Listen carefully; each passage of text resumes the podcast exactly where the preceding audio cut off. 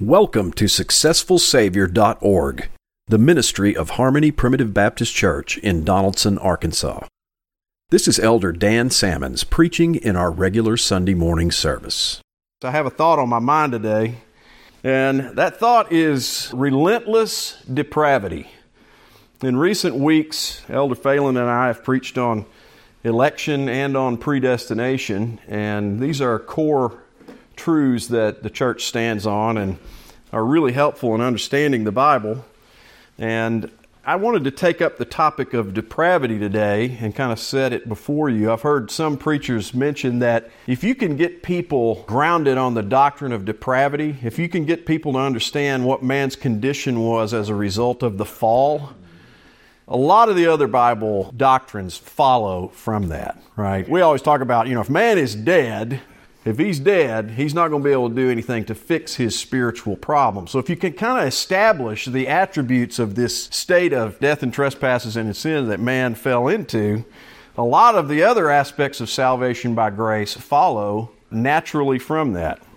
If you think about man being in an utterly corrupt condition, then if there's some people that are going to get saved, it's going to have to be the result of something God did in terms of choosing a people rather than something that man did. Man's in this dead state. So he can't elect himself, which is the doctrine of much of Christianity. They will make a decision and thereby become a member of the elect. Well, if they're really in this dead state spiritually, that means God's going to have to do the election, and that's why we say it's unconditional, right? Unconditional election. If not all are going to be saved, which the Bible clearly teaches that hell is a real place that has human occupancy, then you know that the atonement of Christ is limited. So that follows from this as well. If man is in this dead state, then grace is going to have to be immediate. I refer to immediate Holy Spirit regeneration. I use that as the I in tulip when I talk about it, more so than what is the more conventional thing, which is irresistible grace, which means that when God decides to regenerate someone, they don't have any choice in the matter. God sees an object of His mercy, He speaks life unto them, and they are given spiritual life. Well, that's true. That is certainly true, but I prefer to use that I as immediate Holy Spirit regeneration because what a lot of tulip affirming Christians out there mean by the I in tulip is a little bit different than what we mean, and immediate Holy Spirit regeneration really makes the matter more clear. We are talking about an irresistible work of grace where God speaks life into one of His children out there, right? Because ye are sons, God has sent forth the Spirit of His Son into your hearts, crying, Abba, Father. That's the transaction we're talking about.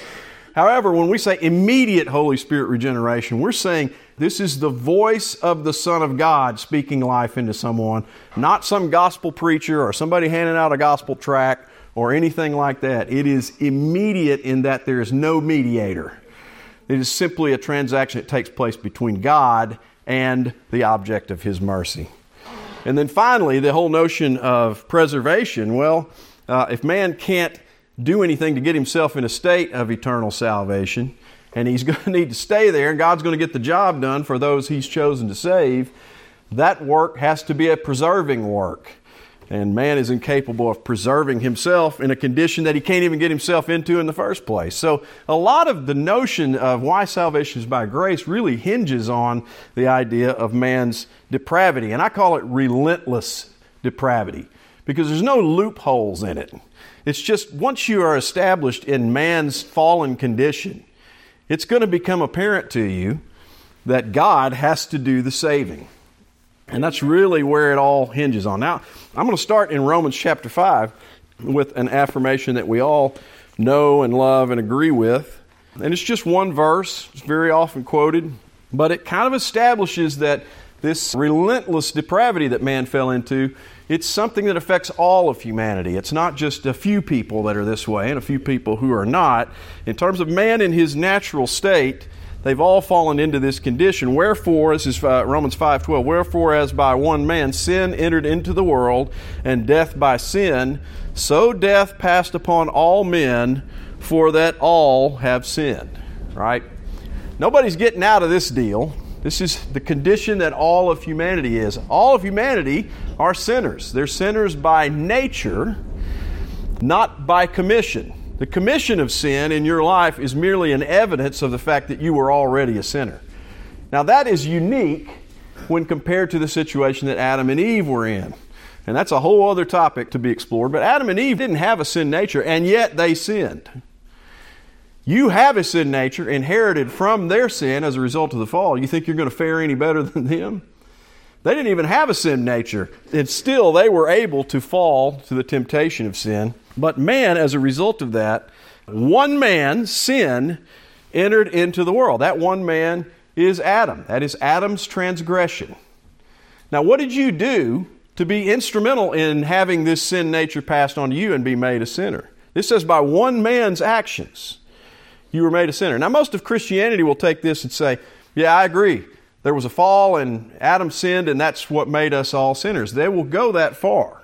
And they will say, yeah, it was what Adam did that put us in this condition. And we didn't do anything to be put in that condition. You follow that? Most of Christianity is pretty solid on that, I would say. It's on the flip side, on the correction, where the problem starts to get introduced. You see, Jesus did something by one man, and it had a saving effect for his people. And that doesn't have anything to do with what you do either. And that's the part they struggle with. They're like, yeah, well, I mean, I understand that Adam did something and that made me a sinner, but I can't really accept that Christ did something and that makes me righteous. It's got to be Christ did something plus a whole host of other stuff that I had to do to be enfranchised in this work. That's not how it works.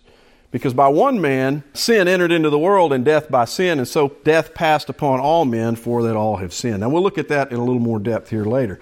But the thing is, the extent of this depravity and this sin nature that was passed upon all men, it goes to all of humanity. No one escapes this declaration that's here. Now, what's the effect of this condition we're in? That's really what we want to talk about today. When I talk about relentless depravity, I'm talking about is this an escapable condition? What's the extent of this depravity that we have? And to look into that a little bit, let's look at John chapter 3. We're going to look at what Paul says about this depravity here in a minute, but I want to look a little bit at what Jesus says about it in this conversation with Nicodemus. This is Jesus teaching something about the effects of the fall. And there's a lot to learn in this. It's a very popular passage of Scripture. We'll take a moment to step through it. There was a man of the Pharisees named Nicodemus, a ruler of the Jews. The same came to Jesus by night and said unto him, Rabbi, we know that thou art a teacher come from God, for no man can do these miracles that thou doest except God be with him. And Jesus answered and said unto him, Verily, verily, I say unto thee, that's truly, truly, literally, amen, amen. That's what Jesus is saying there. I say unto thee, except a man be born again, he cannot see the kingdom of God. That is Jesus Christ's very concise summary of the condition of relentless depravity. You are as blind as a bat to spiritual things unless you are born again. You cannot so much as see them, they don't mean anything to you. Blind as a bat until you are born again. Now, this completely flies in the face of much of what is preached in Christianity, which is kind of a, you know, everybody's got a little spark of good in them. And if you can fan it into a flame of righteousness, they've got a little bit of sight, is kind of what they're saying. Well, they can kind of see, but if they kind of get up and wash their face and, you know, rub their eyes a little bit and maybe squint, they could get to a place where they could start to see some truth. But Jesus Christ says that it's not a matter of cleaning out your eyes or doing some preparation on your part. It's a matter of you're blind, and unless you're born again, you have no spiritual capacity of sight. Now, what this does is it says depravity is relentless. Man is utterly incapable of extricating himself from this situation. And if he's going to be extricated from it, it's going to take a miraculous act of God. You're going to have to be born again, and that's something you cannot do. That's something only God can do. That is a very offensive notion. It's offensive to Nicodemus. He's kind of blown away by it a little bit. He shouldn't be, and we'll see that in just a minute.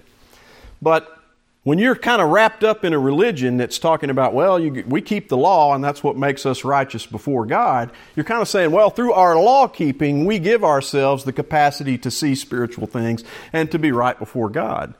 And Jesus is coming right out of the gate saying it doesn't work that way. Unless God has done something for you, you're going to have no spiritual perception whatsoever. I would tell you that when Jesus says, except a man be born again, he cannot see the kingdom of God this is the complete opposite of what is broadly taught in Christianity today, which is this. Most of Christianity teaches, except a man see the kingdom of God in the form of the gospel, he cannot be born again. That is what the majority of professing Christians believe. They literally believe the exact opposite of what Jesus Christ taught on this matter. That should land in the middle of the room with a dull thud, like I dropped an anvil right here. It's a very harsh reality that I'm pointing out, but it is undeniably true. If we can go up and continuously show the blind man some gospel imagery, he will eventually acquire sight. That's what they believe. Keep showing him the gospel. They will acquire sight through this. But Jesus is saying if they don't have sight, they're never going to see this gospel image you're putting in front of them. You see that? Mm-hmm. It's offensive. The system of the world always wants to take the ability of getting men into heaven or getting them born again and put it in man's hands. Billy Graham wrote a book called How to Be Born Again.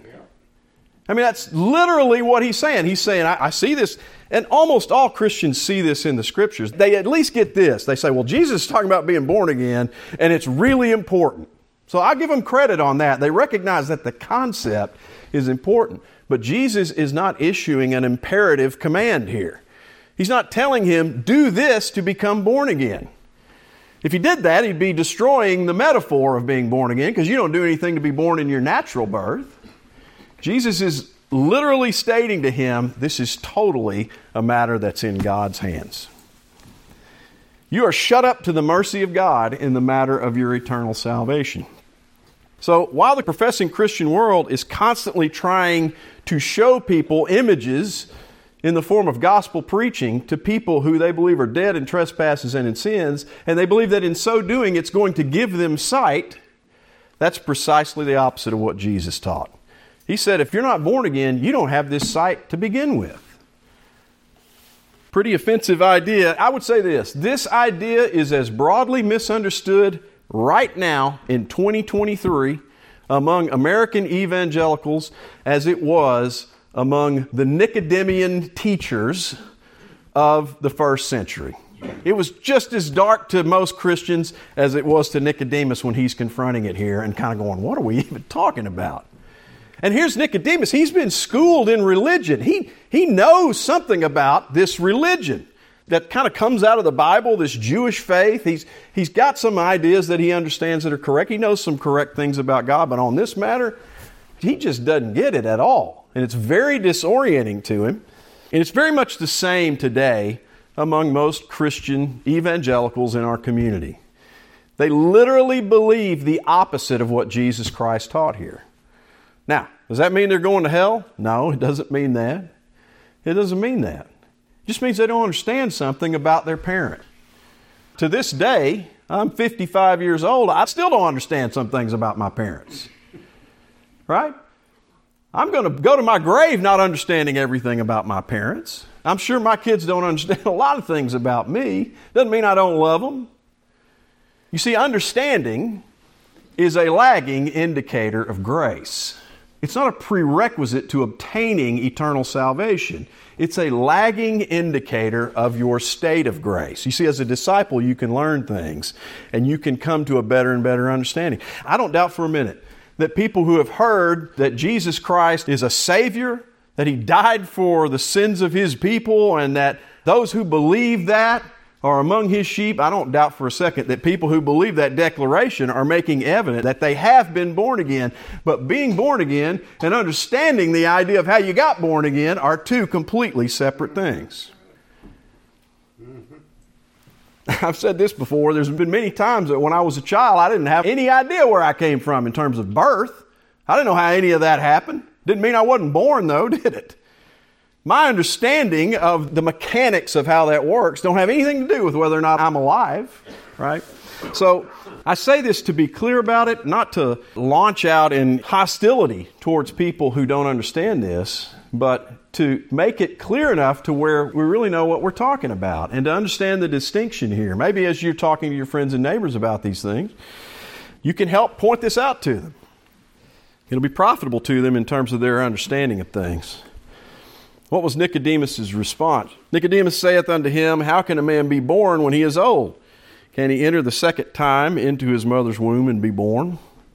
Making it pretty evident that Nicodemus is not really following the lesson here, right? He's, he's, there's a lot that's been said on this back and forth conversation, but at a minimum, he's clearly not getting the Lord's point here. Verily, verily, I say unto thee, except a man be born of water and of the Spirit, he cannot enter into the kingdom of God. Jesus is at this point doubling down on the notion of this is something that God does, it's not something that you do.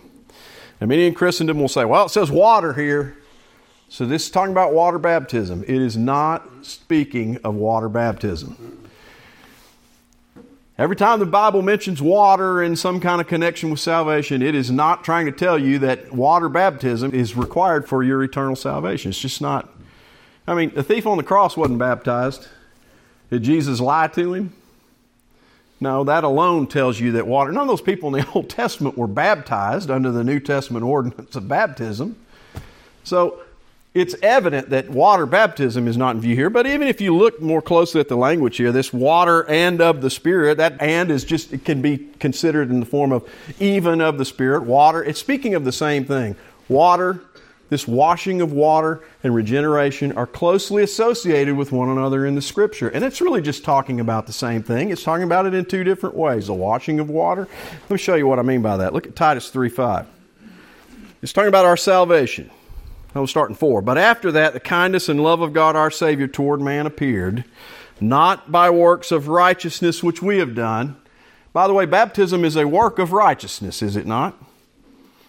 It is something you're doing in obedience to the example set by Jesus Christ. It requires your willing and active participation. It is indisputably an act of righteousness and therefore is negated by the opening salvo in verse 5, not by works of righteousness which we have done. So you could take the idea of water baptism right off the table here in that alone. But look at this. But according to his mercy, See, it's God's decision in making mercy, not in anything else. According to His mercy, He saved us by the washing of regeneration and the renewing of the Holy Ghost. You see the allusion to washing, how regeneration is viewed in the Scriptures as a washing. You see why water and of the Spirit. They're talking about the same thing. The Bible uses this idea of washing as a metaphor for the regenerating act of God. So he's really just talking about the same thing. He's still talking about regeneration. Be born of water and of the Spirit. That's the washing of regeneration. And unless that happens, he cannot enter into the kingdom of God. That which is born of the flesh is flesh, and that which is born of the Spirit is spirit. Now, that verse alone is going to tell you that man cannot be instrumental in becoming born again, right? A man who is dead in trespasses and sins, is he in the flesh or is he in the spirit? He is ever and only of and in the flesh, right? So, what has he got to work with to try to become spiritually born again? He has the flesh. That's all he's got to work with. That which is born of flesh is flesh whatever he might do to institute some sort of birth in his life, some sort of spiritual birth, at the end of the day, his materials to work with are all flesh. And all they're ever going to produce is flesh. So there is a division between things of the flesh and things of the spirit that man cannot cross. You know why that is? Because it's relentless depravity. You can't get out of this situation. Once you recognize that men who are dead in trespasses and in sins are ever and only in the flesh, and that's all they've got to work with, they're never going to get into the Spirit by something they do of themselves because all they have to work with is the flesh. See that? That which is born of flesh is flesh, and that which is born of the Spirit is spirit. Marvel not that I said unto thee, You must be born again. In other words, as a result of this thing that I told you, men are in this relentless state of depravity. They can't get themselves out of it. It should be no marvel that I tell you, you got to be born again to do this, and that means it's going to be something God's got to do. This should be no marvel to you whatsoever. He goes on to say this The wind bloweth where it listeth, and thou hearest the sound thereof, but thou canst not tell whence it cometh or whither it goeth. So is everyone that is born of the Spirit.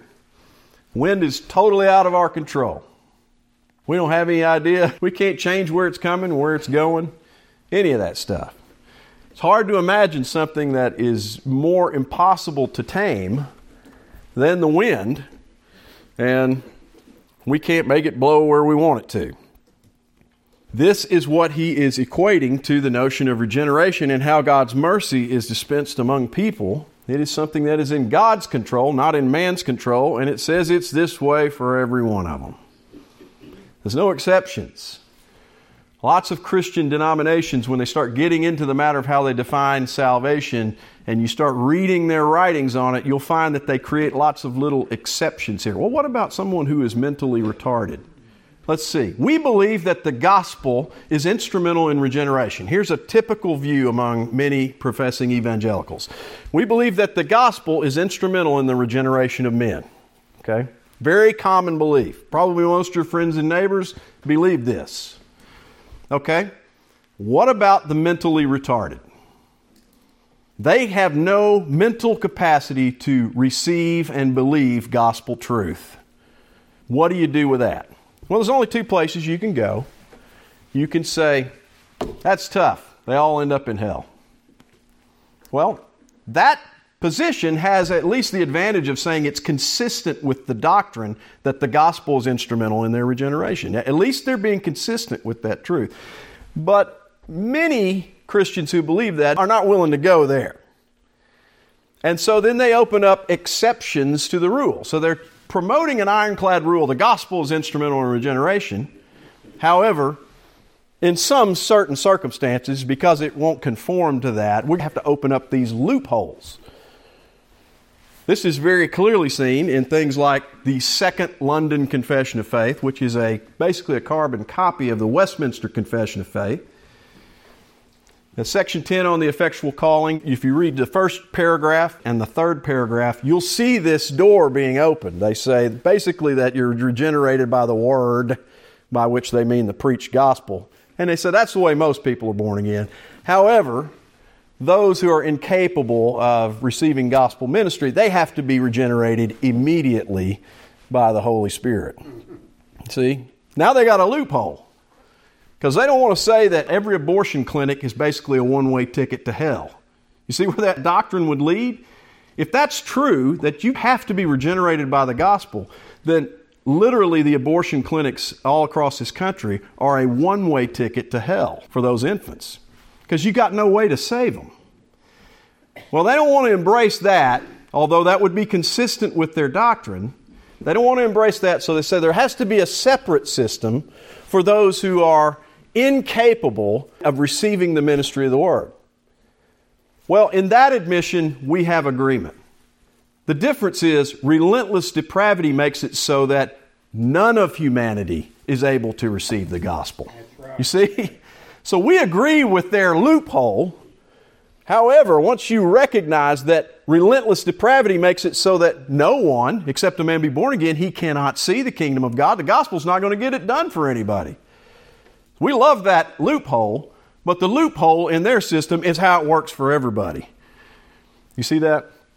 So God has to do this in every instance. And thinking that, well, just because someone is a mature adult and they have normal, rational facilities that would allow them to listen to a gospel sermon and maybe understand the words that are being said, that's not instrumental in their regeneration. You know why? Because those natural capacities they have are things of the flesh. And to say that you got to have that in order to be born again is to say that the Spirit in the new birth is born in some sense of your flesh. Your rational capacities to hear language and sort of understand what was being said, you mull that around in your mind, and somehow that flesh produces a spiritual birth. And Jesus has already said that's an impossibility. You see why depravity is relentless? Once you have this separation between fleshly things and spiritual things, man has no way to cross that barrier. And that means God has to be merciful to people, and he has to do it by his own sovereign will. So man's got no perception in the matter. Immediate Holy Spirit regeneration is going to be the requirement here because man can't do anything. It has to be a sovereign work of God. It has to be the same for everyone. It doesn't matter what level of natural, rational capacities you have. God is no more hindered by an imbecile or an infant in the womb in regenerating and giving them spiritual life than he is someone who has normal rational capacities. Why would we think that that's some impediment to God? We're talking about the God who created the universe, spoke it into existence out of nothing. The reason this is problematic is because people want to insist that man has some involvement in getting people eternally saved, and he doesn't.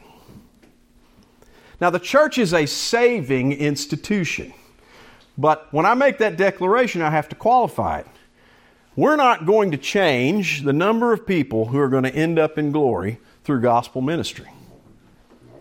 We couldn't change that number. We couldn't cause someone, we couldn't cause one of God's sheep to end up in hell, nor could we make it such that a goat's going to be in heaven, no matter what we did. That is the work of Christ. It is absolutely certain. He says things like, I give unto them eternal life, and they shall never perish. This is a promise. He says he's going to lose not one of his sheep. That number is set in stone. There's nothing we can do about it. Yet, the church is a saving institution. It can save you in the here and now. It can save you from ignorance.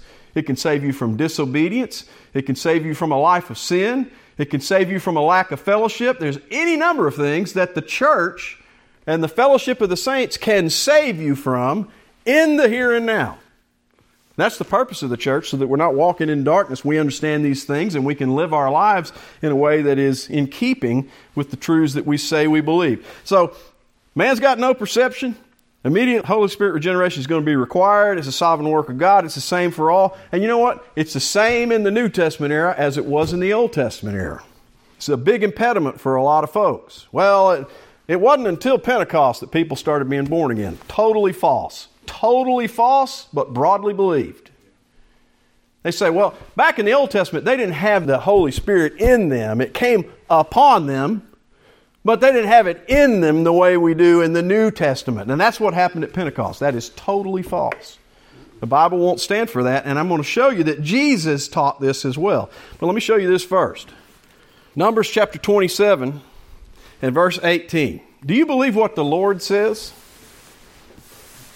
If you do, this one's going to cause a lot of problems for the notion that those Old Testament saints didn't have the indwelling Holy Spirit. And the Lord said unto Moses, Take thee Joshua, the son of Nun, a man in whom is the Spirit. Well, there goes the whole, well, it, the, the Holy Spirit came upon them. It was like a hat they wore for a little while, right? They put this hat on and they could do some special works, but they didn't have it in them because nobody was born again in the Old Testament. Well, the Lord said unto Moses, Take thee Joshua, the son of Nun, a man in whom is the Spirit and lay thy hand upon him. That's the Lord Himself saying He's got the indwelling Holy Spirit. That's because people in the Old Testament were born again immediately by God's power, just as they are in the New Testament. They just didn't have as much information as we have about how all this works out. The Bible talks about how those prophets of old, they were writing things a lot of times. They're kind of like wondering, what am I even talking about here? I'm writing these things down. I, I don't even understand fully all of these things. But there's ample evidence in the Old Testament of people being born again, and that's one of the best passages, I think, to do that. But lest you think I'm straying from the path here, look at what Jesus says. Nicodemus answered and said unto him, How can these things be?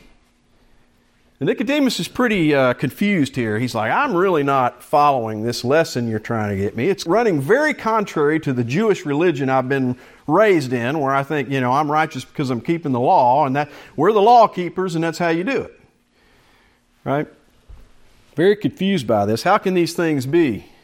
Now look at this. Jesus answered and said unto him, Art thou a master of Israel? You're a teacher this would be the equivalent of like you're basically a university professor in the school of religion here, uh, the seminaries of the Jewish faith. You're a great professor of religion here. Art thou a master of Israel and knowest not these things? Now, look, what Jesus just said there is if you know the scriptures, you should know this truth. This is prior to the writing of the New Testament. You see this? It follows that this truth is taught in the Old Testament, even as I just showed you from the book of Numbers. Jesus is upbraiding Nicodemus here for not knowing this truth because it is in the Old Testament. If it's not in the Old Testament, I'm going to tell you that Jesus was wrong to upbraid Nicodemus for not knowing it. You see what I'm saying? He's saying you're supposed to know this because it's already in the scriptures that you're supposed to be the expert in. You shouldn't be surprised by it, Nicodemus. So it's not some New Testament advent that occurred at Pentecost. By the way, Pentecost was not people getting born again. It's the fulfillment of Joel chapter 2, 28 through 32. That can be your Bible study for this week. Go read that. Peter tells in his sermon at the day of Pentecost that that's what's happening here today. Is the fulfillment of what Joel said back in the second chapter of Joel. Go look at that. And it's a special outpouring of the Holy Spirit that attended the New Testament church in the first century era and assisted them with spreading the gospel and building the church, as it were. That's what its purpose was. And it doesn't have anything to do with getting men regenerated or instituting the notion of regeneration among God's people. So, that's Jesus speaking about the effects of this relentless depravity. It puts man in a condition where he cannot see the kingdom of God unless he's born again, and born again is going to be something God does. Now, Paul does a similar thing, lays it out in Romans chapter 3, and we'll look at that briefly.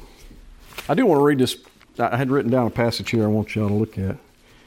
I read you the passage in Numbers where it's talking about Joshua having the Spirit of God in him. But Peter says something similar in 1 Peter 1 and verse 11 searching what or what manner of time the Spirit of Christ which was in them. He's talking about the Old Testament prophets. Searching what or what manner of time the Spirit of Christ which was in them did signify when it testified beforehand the sufferings of Christ. Peter's saying the same thing. Those people had the Holy Spirit in them, they were born again. So it's something that was clearly taught in the Old Testament, recognized by both Moses and even the New Testament writers refer back to it. Romans chapter 3, this is kind of Paul's summary of this relentless depravity.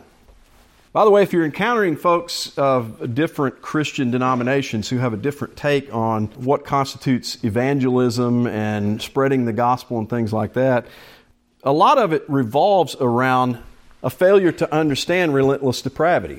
Like if you don't think man is totally depraved, then you're going to be showing him images of the kingdom of God trying to get him born again. When Jesus said, unless you're born again, you can't see the kingdom of God. So that difference in your theological take on things results in a different philosophy of ministry. You know what I'm saying? And the sad part about that is that much of what goes on under the rubric of gospel ministry in this world is set about to do a fool's errand. They're trying to do a work that they could never do, and what's more, has already been done. The finished work of Christ ensures that all of God's sheep are going to live in glory. That's just all there is to it. That work is done. So, why are we going to go out and try to do something to make that happen? It's going to happen. By the way, that's the declaration of the gospel. There is this real sense in which people who believe that doctrine, they really haven't heard the gospel yet. Now, they're involved in a lot of gospel ministry, but if they don't understand this work is finished and Christ did it all, there's elements of gospel mechanics they don't fully understand. And to the extent that they can approach them and embrace them, they're going to improve their understanding tremendously. And by the way, all the efforts that they put into trying to get people into heaven can be redirected toward a more profitable work, which is to try to equip God's people with the truth.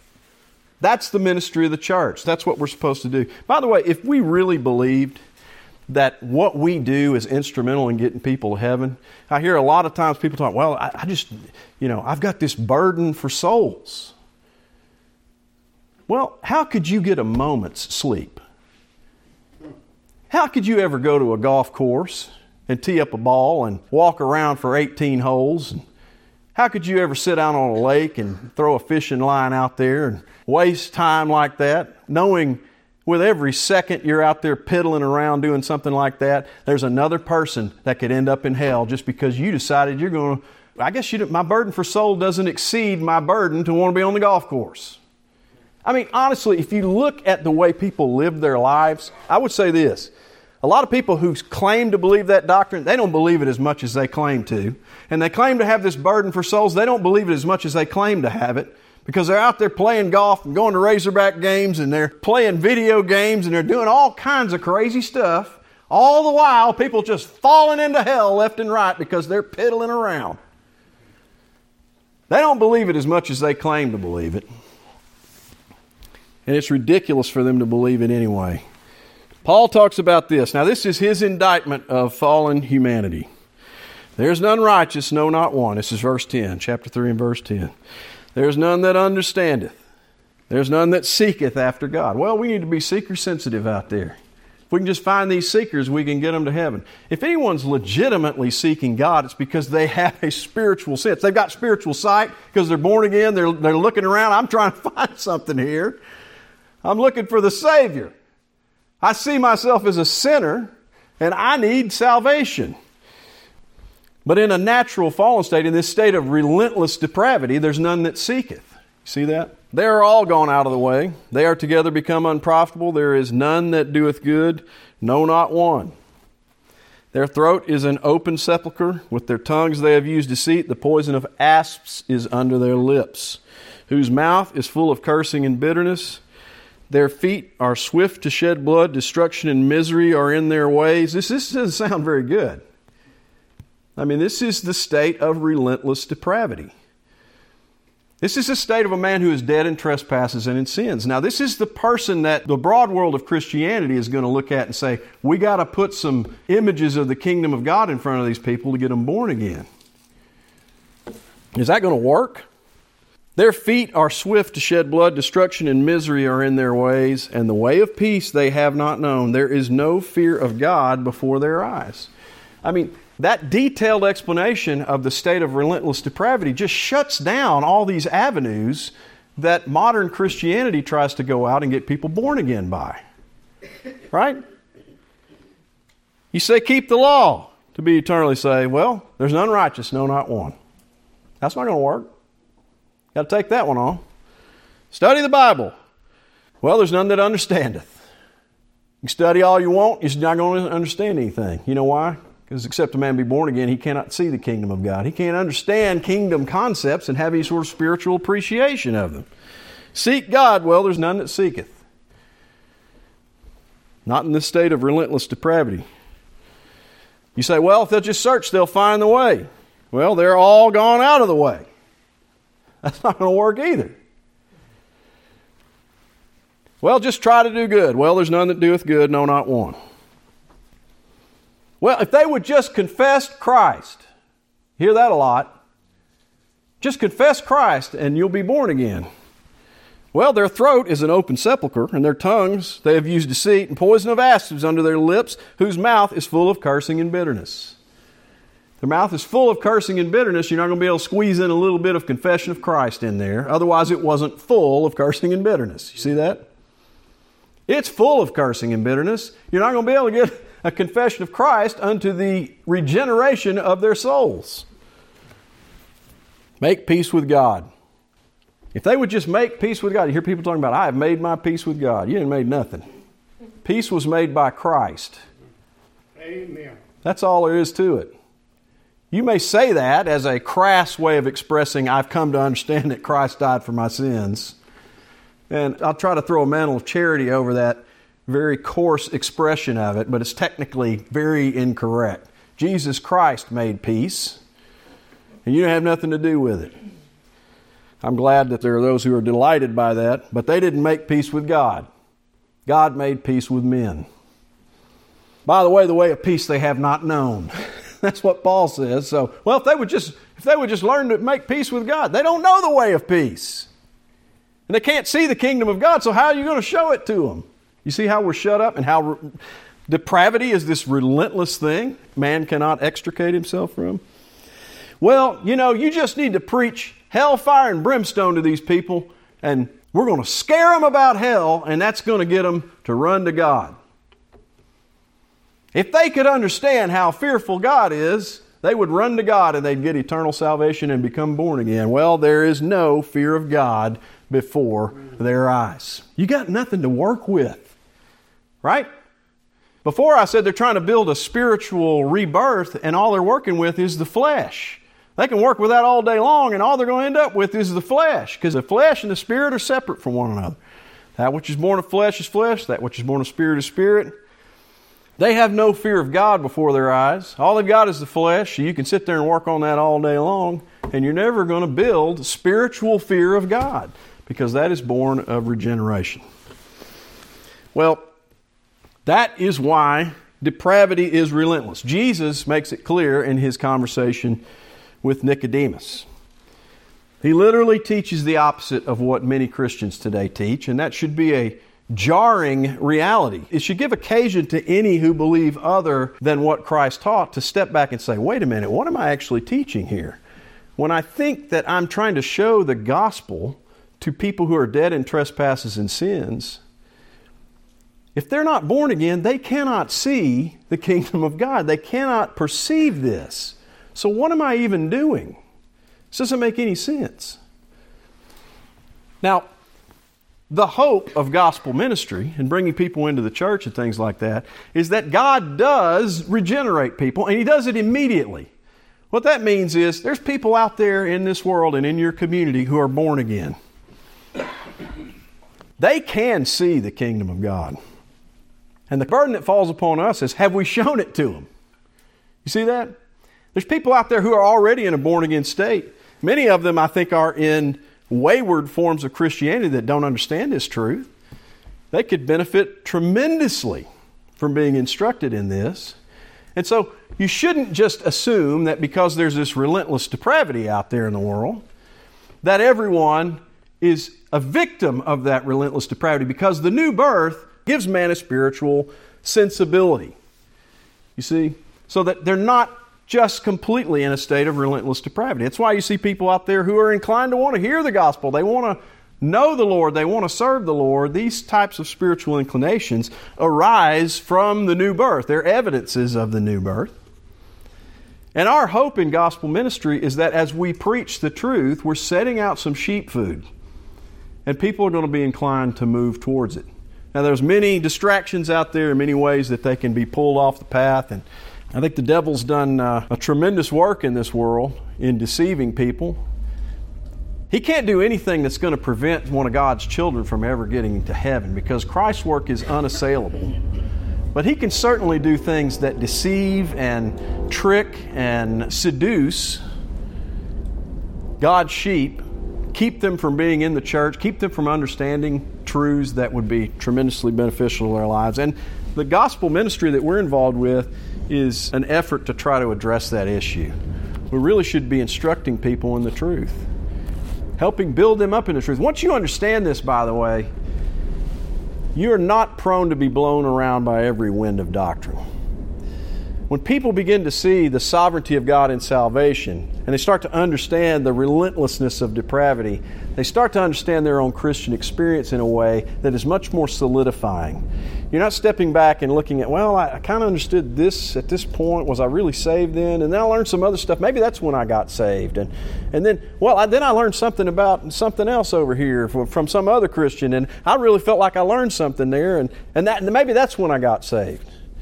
You step back from this and you realize no, anytime I had any sort of sincere spiritual sensibility, probably long before any of those things happened, God saved me by the washing of regeneration and renewing of the Holy Ghost. And any of that stuff that came after is a lagging indicator of the fact that God had already saved you. You should use those spiritual capacities you have to pour yourself into the truths of the Word of God. And as you understand salvation by grace more and more, you become solidified and rooted in the faith that's once delivered to the saints. And then you're not blown around hither and yon by a bunch of crazy doctrines out there. Because all those crazy doctrines revolve around one thing and that one thing is, Jesus Christ didn't really get the job done. There's a bunch of other stuff that's got to get done too. Once you realize it's a finished work and Christ did it all, then you can enter into discipleship in the proper sense and you can become a follower of the Lord Jesus Christ indeed, literally in how you live your life. And that'll be profitable to you in here and now. So, salvation must be God's doing and not man's. That's really what relentless depravity means.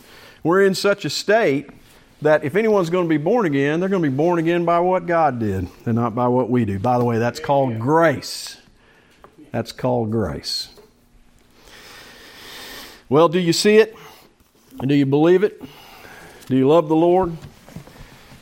Those are all lagging indicators that that grace has been extended to you. Thank you for listening to SuccessfulSavior.org, the ministry of Harmony Primitive Baptist Church. This has been Elder Dan Salmons preaching in one of our regular meetings. Come and join us as we worship God in the simplicity of Christ every Sunday morning at 416 North Hall Street in Donaldson, Arkansas. At Harmony, we don't have many things you'll find in the popular churches of our day, but we do have a successful Savior. We invite you to come and see.